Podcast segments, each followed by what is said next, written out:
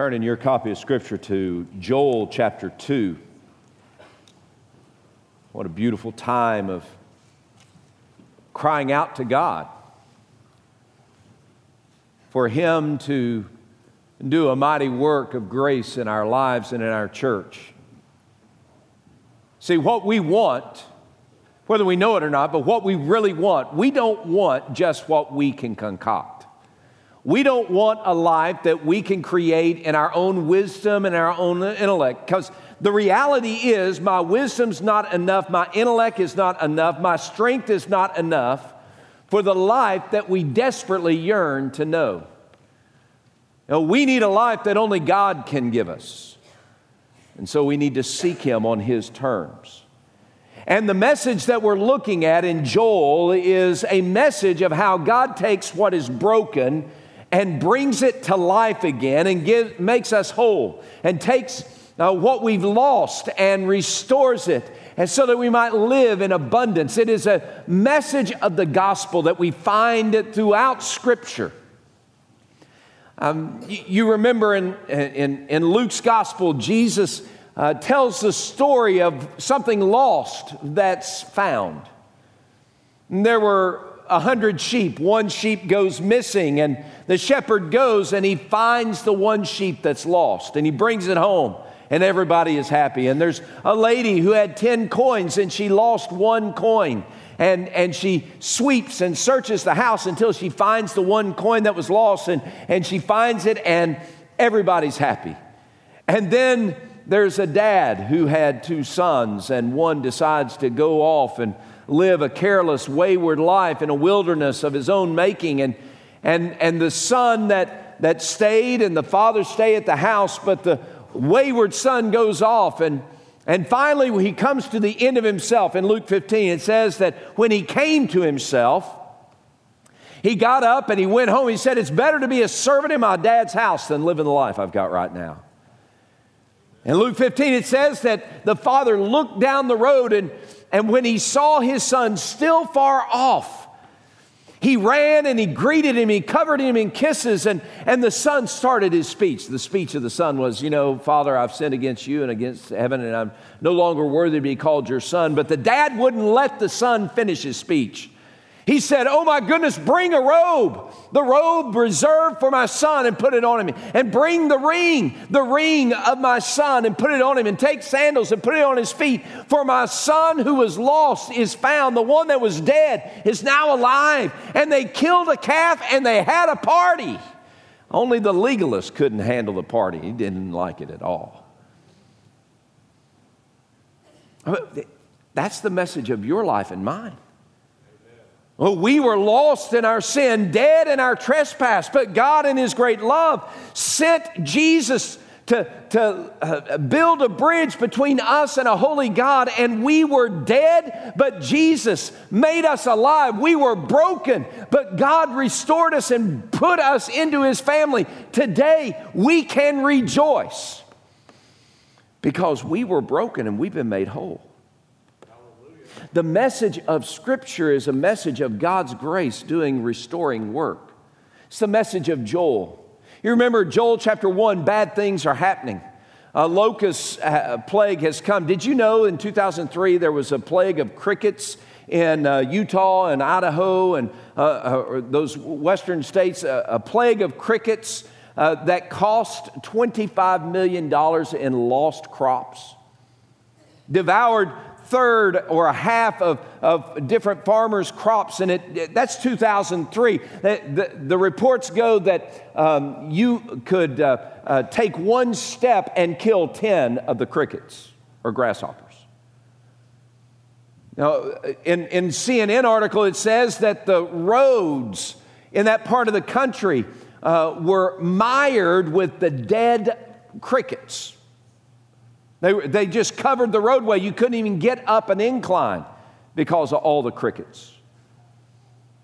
So, what the children of Israel were facing, what Judah was facing in, in, in Joel chapter 1 and, and beginning Joel 2 is, is something that happens. It's not make believe, it's not a fairy tale.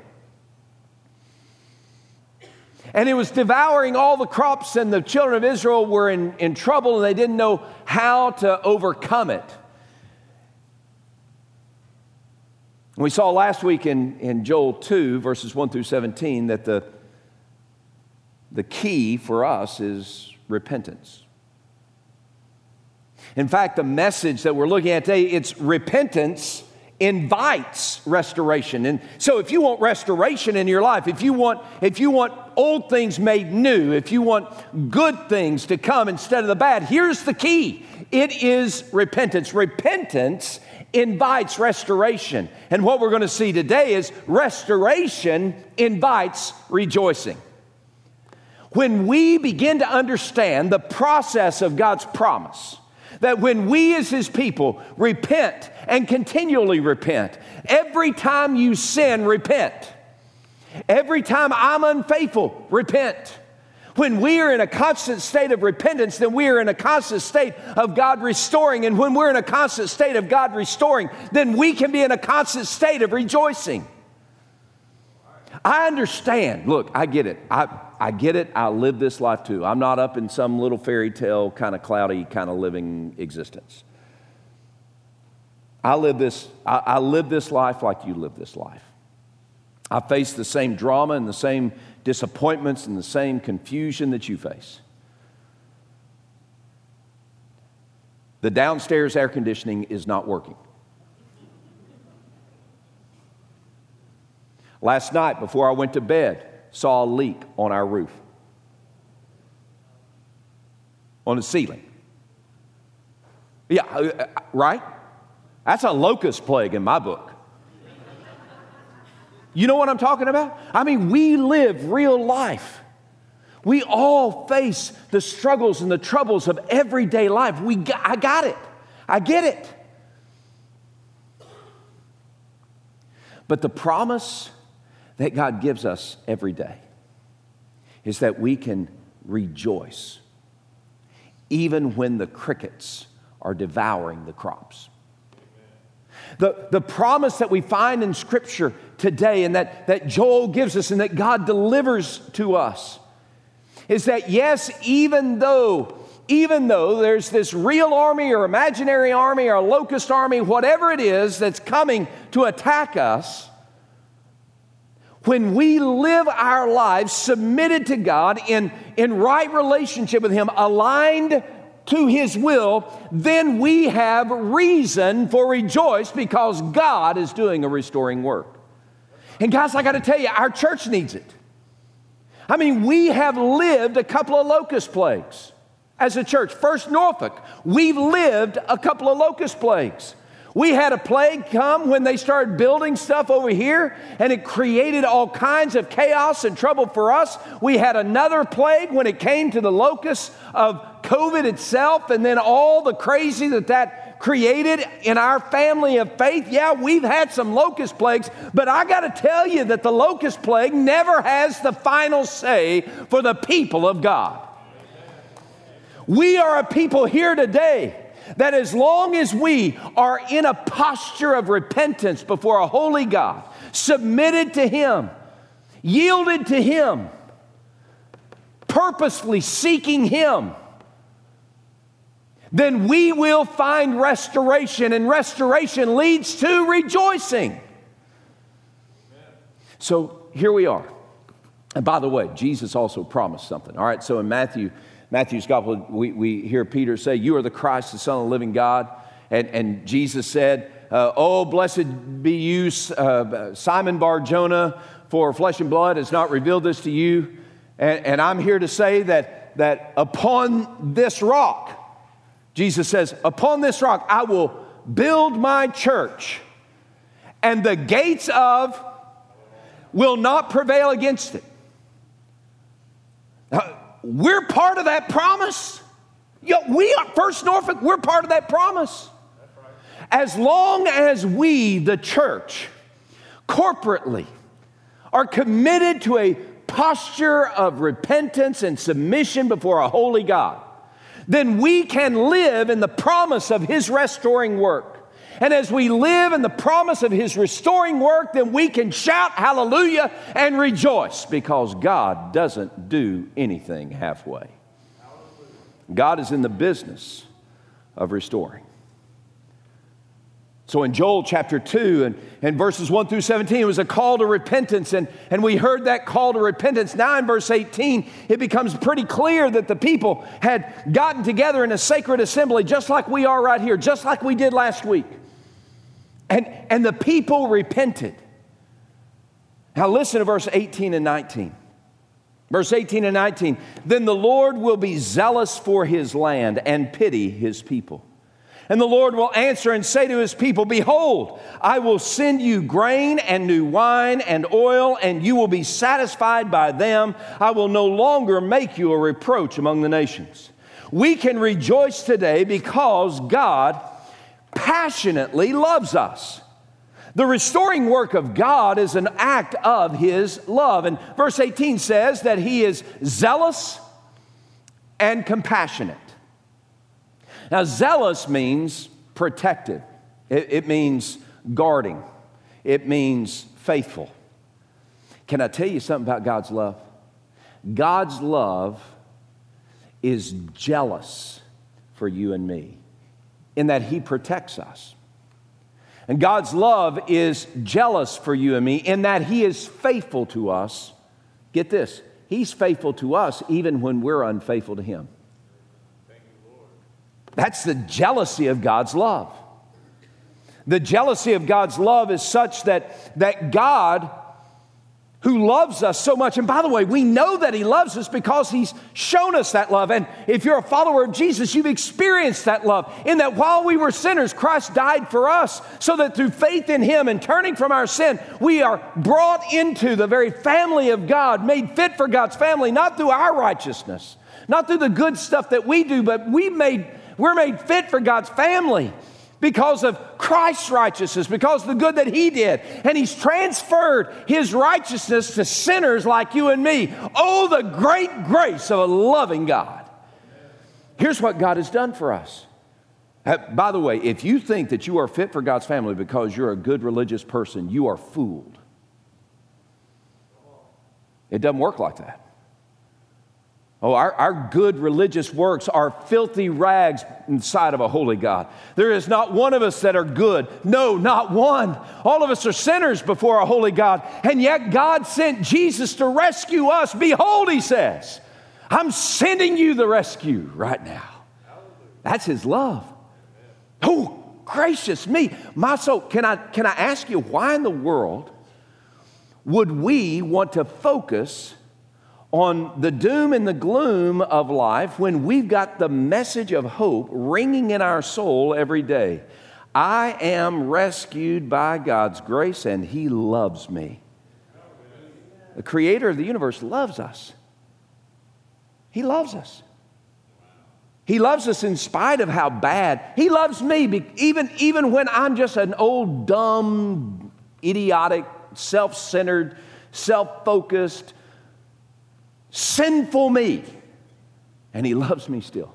And he's jealous for me. God's love is jealous, and that means that he is uh, protective. He wants to secure us.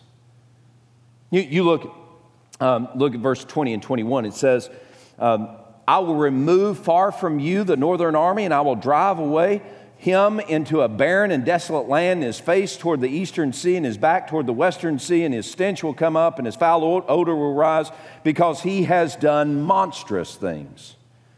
Fear not, O land. Be glad and rejoice, for the Lord has done marvelous things. God, God in His love makes us secure. And in verse 20, he says that this locust army, the northern army, or whatever that army is, that enemy that comes to rob us of joy, he's saying, Hey, listen, I'm going to tackle that army because you repented before me. You aligned your heart with mine. And because you came to me, the umbrella of my love has never moved. The umbrella of God's love never moves. We move outside of the protection of that umbrella.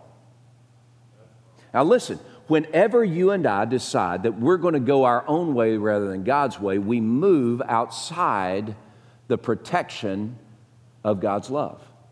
We've moved outside the umbrella.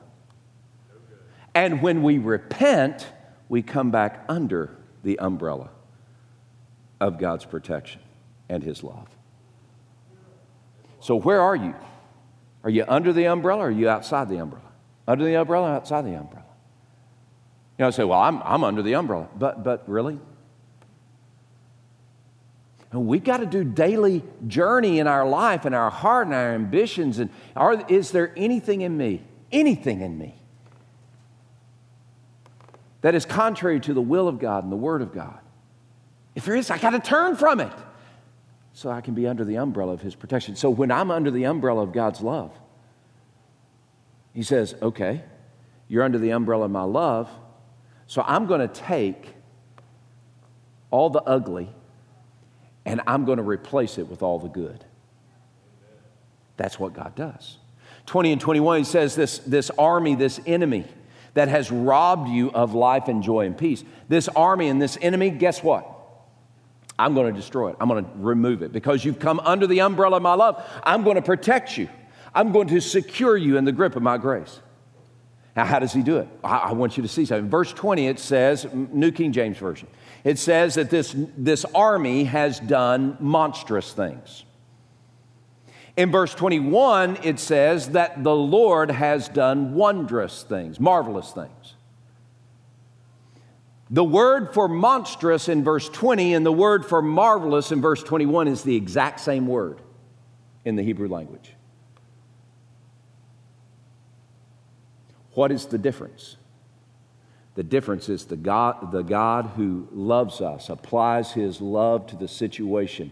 And God, because we're under the umbrella of his love, God transforms the monstrous into marvelous. God takes us, look, God takes us where we are. And he, man, he knew, he knew before the beginning of time that Eric needed a lot of extra help. And so, in His love, He prepared that help for me.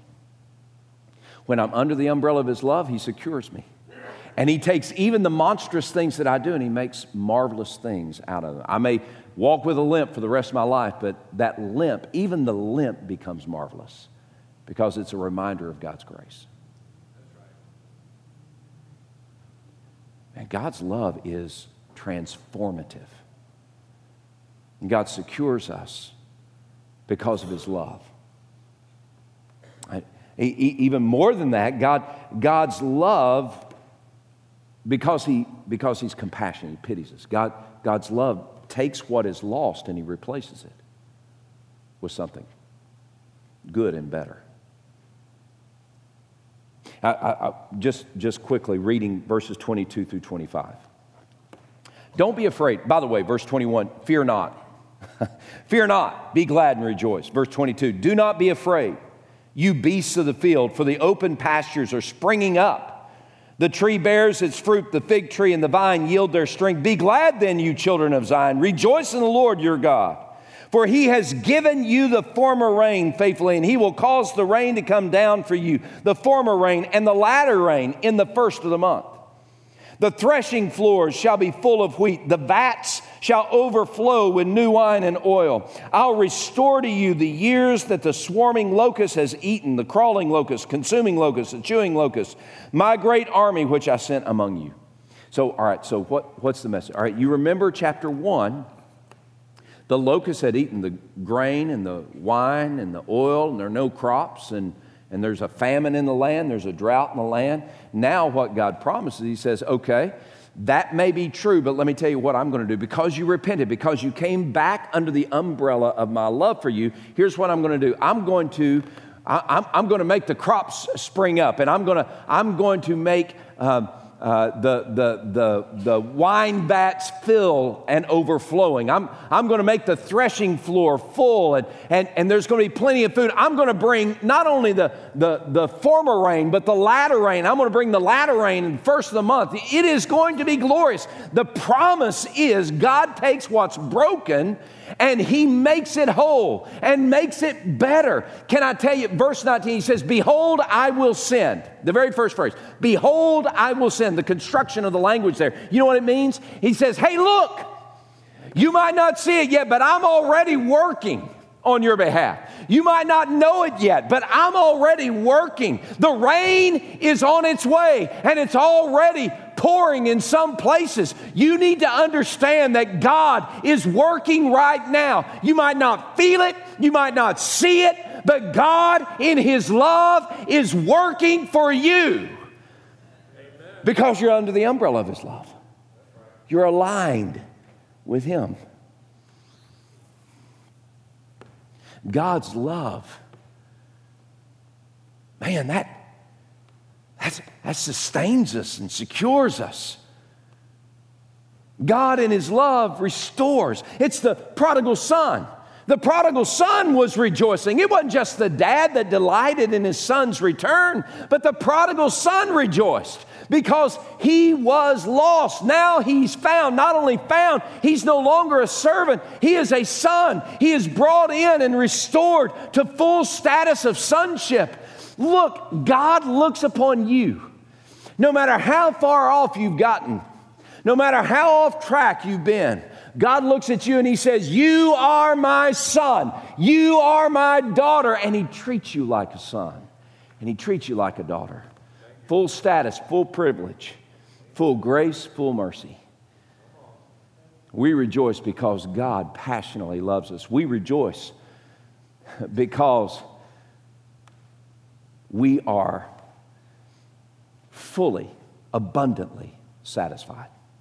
We rejoice because God, in His love, provides for us in such a way that we are abundantly satisfied in Him. I know that all of us have appetites for different things other than God. And some of you are here today, and that's, that's one of your big problems. I know it's one of my big problems. I, I want to be satisfied with something other than God. And you know what they call that in the Old Testament? Call that an idol. That, that's the problem that we have is that we have a bunch of idols that we hold on to. And we're happy for God to destroy the idols that don't uh, hold sway over us. But there's one little pet idol I've got in my life, and I'm going to hold on to it. And God, I don't want, you can't touch that. And that's what causes not satisfaction, but dissatisfaction. That's what causes discontent in our soul. Discontent happens because we're looking to something other than God Himself to satisfy us. Now look at verse 26 and 27. God says, You shall eat in plenty and be satisfied. And you're going to praise the name of the Lord your God who has dealt wondrously with you and my people shall never be put to shame. Then you shall know that I am in the midst of Israel. I am the Lord your God, and there is no other. My people shall not be put to shame. The fields are growing, and the barns are full and overflowing, and God is lavish in his generosity toward us. And we can be satisfied. Remember the story in John chapter 6. Jesus is, uh, at the beginning, Jesus has fed a multitude with a couple of loaves of bread and some fish, and he's fed 5,000 people. And, and then he, he walks across a lake, uh, and, and the crowd looks for him the next morning, and they, they search around the lake. Here he's over on the other side, so they go to the other side and they find him. And there he is. And when I say he walks across the lake, dude walked on water kind of thing. So Jesus on the other side, and the people come and they say, Can you give us more bread? You know, they, they, had the, they had the grind of grumbling stomachs. And maybe you're here today and, and you have the grind of a grumbling stomach. You're longing for some physical something. Nothing wrong with that. I'm not saying that's bad. I'm saying when your grumbling stomach has greater priority and thinking that's going to satisfy you in a more significant way than Jesus, then you've missed it. I've missed it. So Jesus says, You only follow me, you're only searching for me because I fed you bread. And, and they say, We want more bread. And so Jesus, you remember what Jesus said, verse 35, John 6 35. He said, I'm the bread of life. You know, that means I'm the bread that's going to give you life. I'm the bread of life. He who comes to me shall never hunger. He who believes in me shall never thirst again. And Jesus is saying something there that I think Joel is pointing at here, and something that Scripture tells us from beginning to end. The only way you and I are going to be satisfied is when Jesus is our life. Amen. Psalm 63, read it a few minutes ago. The psalmist said, Because your loving kindness is better than life, I shall praise you with my lips. I, I got to ask, because maybe this is the reason why you're so dissatisfied or why I'm dissatisfied, is, is, is God better than life for you? better, more important, more significant. To be a follower of Jesus and to be satisfied at the same time, God must be better than life for us. More important, greater priority. And maybe that's, that's what's causing your discontent. I, I, said this in the earlier service, and I, I, I, don't want to rail about it, but I do want to say it. Um, people who come to church and are filled with dissatisfaction because their own particular idea of what they want is not being satisfied. That's a wrong headed view of church. If you come here and you are dissatisfied with the music, so you're going to leave, can I tell you, you, you can leave, but you're going to be dissatisfied somewhere else at other churches. You know why? Because your focus is wrong.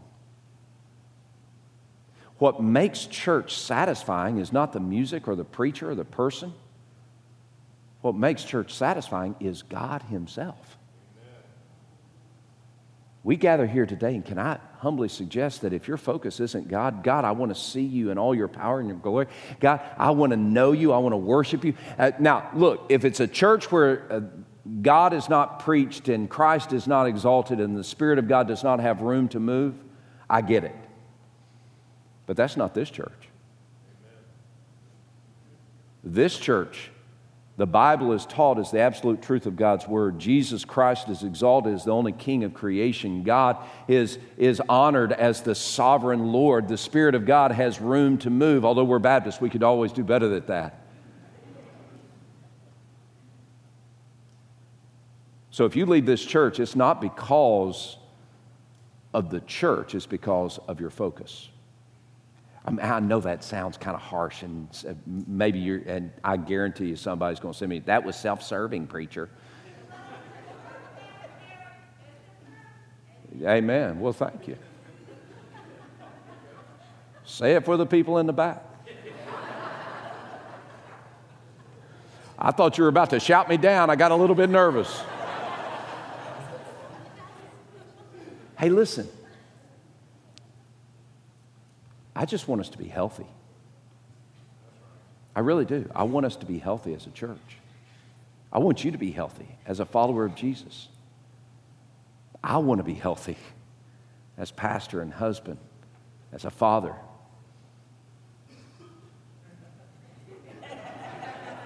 See, I don't even have to say it anymore, do I? I have a granddaughter. Her name is Norah. I want us to be healthy.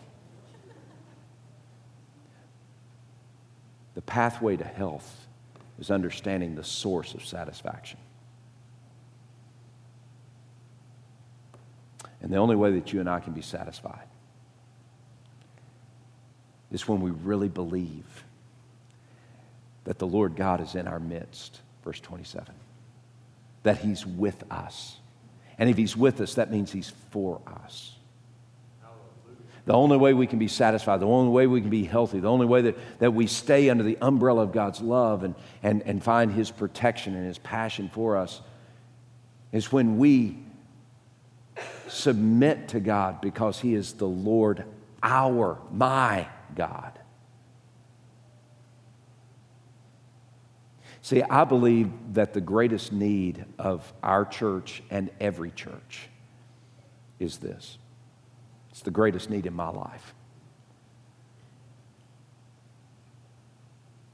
To humble myself before the mighty hand of God, that He might lift me up. In one phrase, the book of Joel is summarized. In one phrase, the pathway to health is set for you and for me.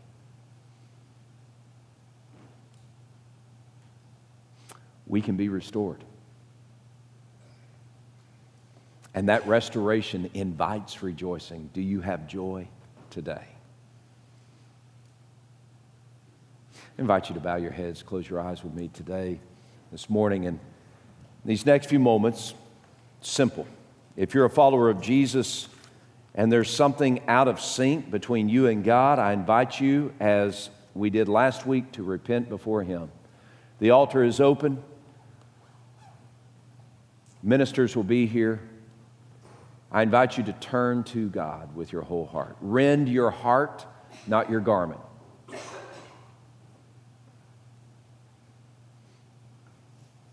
If you're not yet a follower of Jesus Christ, if you're here today and you're uncertain if you're a follower of Christ, we rejoice in those who are baptized because it's a symbol and a picture of the new life that they have in Christ.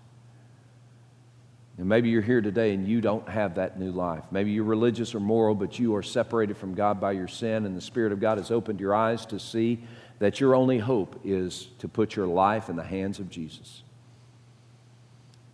And if that's who you are, then today I invite you to come to Christ. And if you're online and you have questions about becoming a follower of Jesus, or that's your heart's desire, text Jesus to the number on the screen or email pastor at firstnorfolk.org.